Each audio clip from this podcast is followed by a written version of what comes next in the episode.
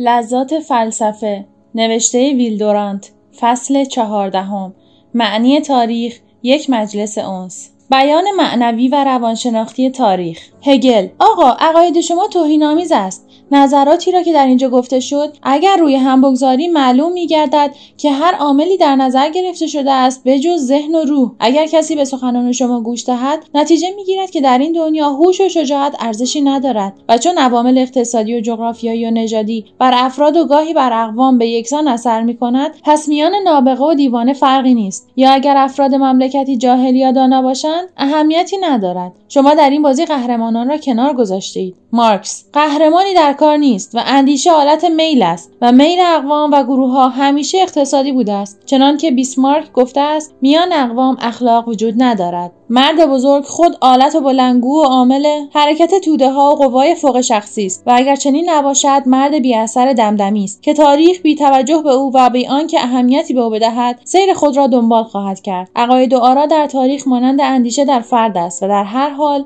عقیده و اندیشه علت نیست بلکه علت اصلی آن میلی است که ممکن است خود فرد از آن آگاه نباشد. در حقیقت همه فرهنگ یک اصل به حیات اقتصادی آن همان نسبت را دارد که فکر به بدن یعنی بیان و تعبیر حوادث و قوایی است که در زیر همه نهفته است. هگل از اینکه می‌بینم یک آلمانی چنین حرف می‌زند به حیرت میافتم. ظاهرا روح آلمانی از روزگار کانت و لسینگ و هردر و گوته و شیلر و بتهوون و خود من به این طرف در صنعت گم شده است و همه شیمیدان و مکانیک بیرون می‌دهد. نه فیلسوف و هنرمند و از این رو به همه تاریخ از زاویه ماشین مینگرد. دلم می‌خواست بدانم گوته در این باره چگونه فکر می‌کند. یا هردر که در 1787 ما را با کتاب افکاری در فلسفه تاریخ انسانی تکان داد و همه تاریخ را عبارت از تربیت نوع انسانی دانست. آناتول فرانس. شما جناب استاد از عقاید خود درباره تاریخ سخن بگویید. هنگامی که من بچه بودم مملکت من پر از نام شما بود و کوزن به جان شما سوگند می‌خورد. اگر راستش را بخواهید ما هیچ کدام نمی‌فهمیم که شما چه می‌گویید. اما اکنون که در اینجا در این سرای بهشتی با هم روبرو شده ایم فرصتی است که هگل را بشناسیم. هگل.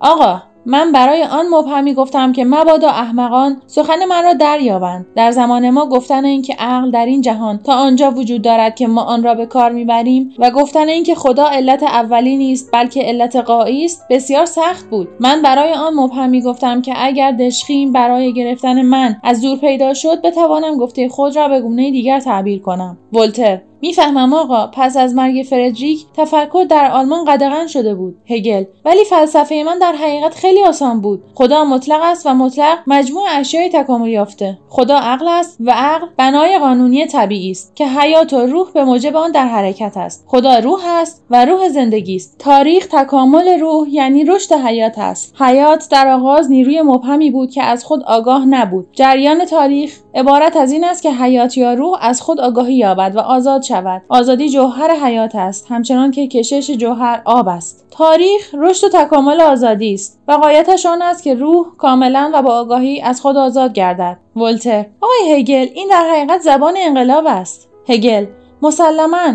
مقصود من همین بود. من در تاریخ سه مرحله تشخیص دادم نخست مرحله شرقی که در آن فقط یک نفر آزاد است. دوم دوره یونان و روم که در آن عده معدودی آزادند. سوم دوره جدید که در آن روح به آزادی خود پی می‌برد و آن را در دولت متشکل می کند و از این راه همه مردم را آزاد می سازد. مارکس ما اعضای آلمان جوان هرگز شما را به خاطر آن ستایشی که از پروس کرده اید نخواهیم بخشود. زیرا پروس ارتجاعی ترین دولت های اروپایی بود. اما ما به راز نهانی فلسفه شما پی بردیم و به دیالکتیک شما ارزش گذاشتیم. هنوز کلمات وضع و وضع مخالف و وضع جامعه تز، آنتی‌تز، سنتز در گوش من صدا می کنند. کراوس می گوید که دنیای قدیم وضع بود و دنیای جدید وضع مخالف و پولینزی وضع جامع. ما دانشجویان فرمول بهتری پیدا کردیم. تشنگی وضع آبجو وضع مخالف و وضع جامع مستی افتادن زیر میز. هگل تو که از جناح چپ من آمده ای هرچه بخندی مختاری. اما ببین که تمام تاریخ و همه فلسفه چگونه در زیر پرتو دیالکتیک من روشن میگردند. هر عصری در خود تناقضی لطیف میپروراند. چنانکه همین سرمایهداری شما نیز چنین است. تکامل این تناقض را تند و تیز می‌سازد و سرانجام به انشعاب و جنگ و انقلاب و از هم هستن منتهی میگردد. عوامل متقابل مانند همان کروموزوم هایی که بیتسن یک روز در اینجا نشان داد با تشکیلات تر به هم میپیوندند و عصر جدیدی آغاز میگردد. این فرمول به شما کمک می‌کند که آینده را ببینید. شما از یک مرحله به مخالف آن نمی‌رسید بلکه به چیزی می‌رسید که ترکیبی است از آن با مخالفش. از این رو سرمایهداری در مبارزه با سوسیالیسم به سوسیالیسم منتهی نمی شود بلکه به سرمایهداری دولتی منتهی می گردد انقلابیون سرمایهدار می شوند و خود را دولت می خوانند و گرچه ادهی به زحمت میافتند اما موضوع رو به تکامل نهاده و مرحله عالیتری به دست آمده است. مارکس پس چرا شورشیان عصر خود را که منادیان آینده بودند کمک نکردید؟ چرا ادعا کردید که آزادی در پروس از یونان قدیم بیشتر است؟ شما پروس را نماینده بالاترین تمدنی دانستید که تا آن روز شناخته شده بود و چون پروس سلطنت مطلقه داشت و شما هم استاد آنجا بودید تاریخ را زیر و رو کردید تا نشان دهید که پایین ترین مراحلی که در آن فقط یک نفر آزاده است حکومت استبدادی است و مرحله بعدی که در آن عده معدودی آزادند یا حکومت اشرافی است یا دموکراسی. و عالیترین مرحله که در آن همه آزادند حکومت سلطنتی است. سبحان الله حکومت سلطنتی آزادی همه. شما اقوام روی زمین را چنان طبقه بندی کردید که گویی کودکی تمرها را دستبندی می کند. شما این فرمول را توسعه دادید که عمل تکامل تمدن را به سوی مغرب می‌برد و هر تمدنی هرچه غربی تر باشد به همان اندازه بالاتر است و در نتیجه تمدن آشور را از تمدن چین بالاتر نهادید. اما به موجب همین نظر لازم بود آمریکا را از آلمان برتر بدانید. ولی در اینجا وطنخواهی را بر عقیده خود ترجیح نهادید. هگل نشنیده ای که گفت گفتند اگر به روم رفتی مانند مردم روم باش. مارکس نه آقا خواه در روم باشی خواه در جای دیگر فقط یک حقیقت وجود دارد. آناتول فرانس آقا چنان صحبت می‌کنند که گویی حقیقت را یافتند. نه چندان هم مطمئن نباشید شاید اصلا حقیقتی در کار نباشد. کارلایل اجازه بدهید که یک پیرمرد نیز سخن خود را بگوید. شما تا کنون نبوغ را کنار گذاشته اید که سخنانتان به جایی نمی‌رسد. چنان که گفتم تاریخ جهان یعنی تاریخ آنچه بشر در این جهان انجام داده است. در اصل تاریخ مردان بزرگی است که در این دنیا اثر داشتند. این مردان بزرگ پیشوایان مردم بودند. اینها سرمشق و نمونه و به معنی وسیعتر آفریننده آن چیزی بودند که توده های وسیع برای وصول به آن کوشش کردند. هرچه در این دنیا انجام داده شده است ظهور مادی و تحقق و تجسم آن اندیشه است که در وجود مردان بزرگ فرستاده شده به این جهان نهفته است. اگر روح تاریخ عالم را درست بنگری سر تا سر تاریخ این مردان بزرگ است. اگر آنها را درست بشناسیم به مغز تاریخ جهان پی برده ایم. ویلیام جیمز آفرین بر تو کارلای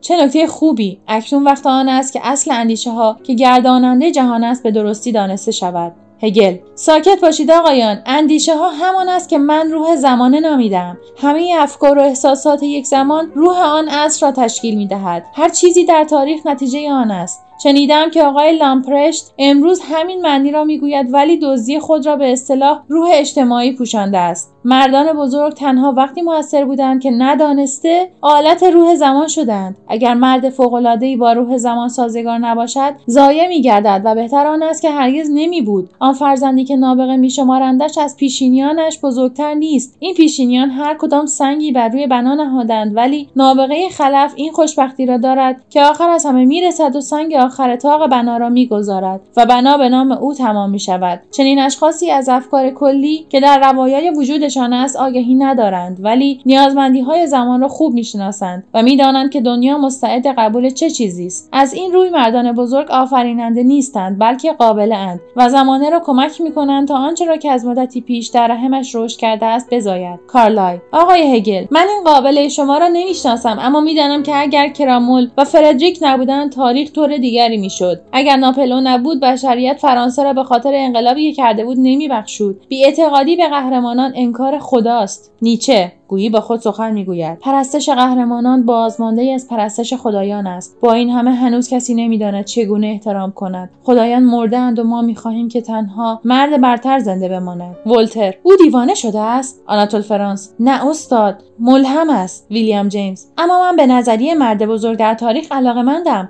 عللی که مایه تغییر اجتماع در اعثار گوناگون است چیست؟ چرا انگلستان ملکه آنا با انگلستان ملکه الیزابت فرق دارد؟ آقای مارکس می‌گوید این تغییرات مربوط به اشخاص نیست و از دایره ضبط افراد بیرون است. اما این اختلافات نتیجه تاثیر متراکم اشخاص و نمونه آنها و ابتکارات و تصمیمات آنهاست. نه آقای مارکس توده ها در اجتماعات کار زیادی نکردند آنها فقط از مردان بزرگ پیروی کردند بیسمارک در طول یک نسل آلمان فلسفی را به آلمان نظامی و استعماری تبدیل کرد. ناپل اون در طول یک نسل فرانسه ای را که بر اثر خستگی و اشمعاز رو به آرامش طلبی مینهاد پر از سرمشق و جذابیت و نبوغ پر از تب و هیجان و شکوه افتخار کرد. تئودور روزولت نزدیک بود که با آمریکا چنین کند. من پیرو امرسون هستم که می‌گفت سخن منسیوس حکیم چینی را میپذیرم که یک حکیم آموزگار صد قرن است. اگر ابله از سیرت و رفتار لو بشنود فرزانه میگردد و اگر دو دل و مردد آن را بشنود تصمیم می‌گیرد. و من خیال می‌کنم که دوست من آقای تارت با من هم عقیده باشد. زیرا نظریه من در تاریخ کامل نخواهد بود مگر آنکه رأی او درباره تقلید و پیروی بر آن بیافزاییم. تارد آری همکار عزیزم همینطور است. یقین بدانید که من با شما همراهم. در این دنیا هم اشخاص بزرگ وجود دارند و هم اشخاص کوچک ولی تنها اشخاص بزرگ تغییر دهنده چیزها هستند. اگر همه شرایط و احوال جغرافیایی و نژادی و اقتصادی را روی هم بگذارند فایده ای ندارد. مگر آنکه یکی بیاید و برای ایجاد حادثه و تغییر ابتکار را به دست گیرد. مرد کوچک هرگز ابتکار را به دست نمی‌گیرد. او میترسد و شاید هرگز احتیاج به تغییر به خاطرش نرسد. آنچه او را میراند سنت و عادت و عرف است.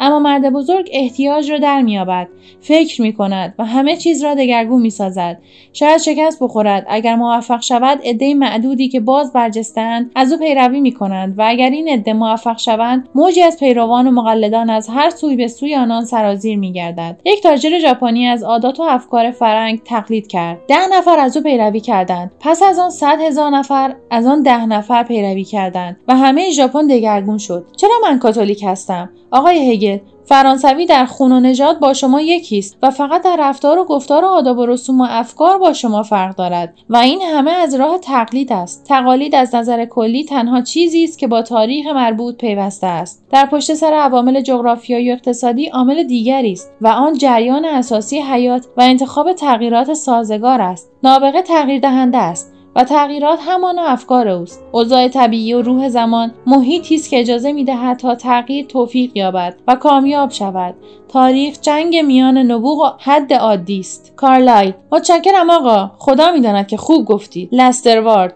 آقایان یک چیز دیگر هم باید اینجا بیافزایید و آن اینکه تاریخ یعنی تاریخ اختراعات بزرگ در پشت تغییرات مکانیکی تغییرات اقتصادی است و در پشت آن پیشرفت علوم طبیعی و در پشت آن تفکر مردان بزرگ در گوشه خلوت. شاید مردان بزرگ علت حوادثی مانند جنگ ها که معمولا در تاریخ برجسته نشان داده می شوند نباشند اما علل اختراعات و اکتشافی هستند که جهان را نو می سازد و هر نسلی را از حالت نسل قبلی برمیگرداند. رشد آگاهی ها جوهر تاریخ است باکل حق با شماست. تاریخ سیاسی هر مملکتی را باید از روی تاریخ های معنوی آن توضیح داد. وارد آقای ولتر شما می‌خواستید بدانید که انسان از چه راهی از توحش به تمدن رسید؟ از راه اختراعات. مردان بزرگ تاریخ آمریکا سیاستمداران و رؤسای جمهور نیستند بلکه مخترعانی مانند فولتن و ویتنی و مورس و مک کورمیک و برادران رایت و ادیسون هستند. نام رؤسای جمهور به دست فراموشی سپرده می شود اما نتیجه کار این اشخاص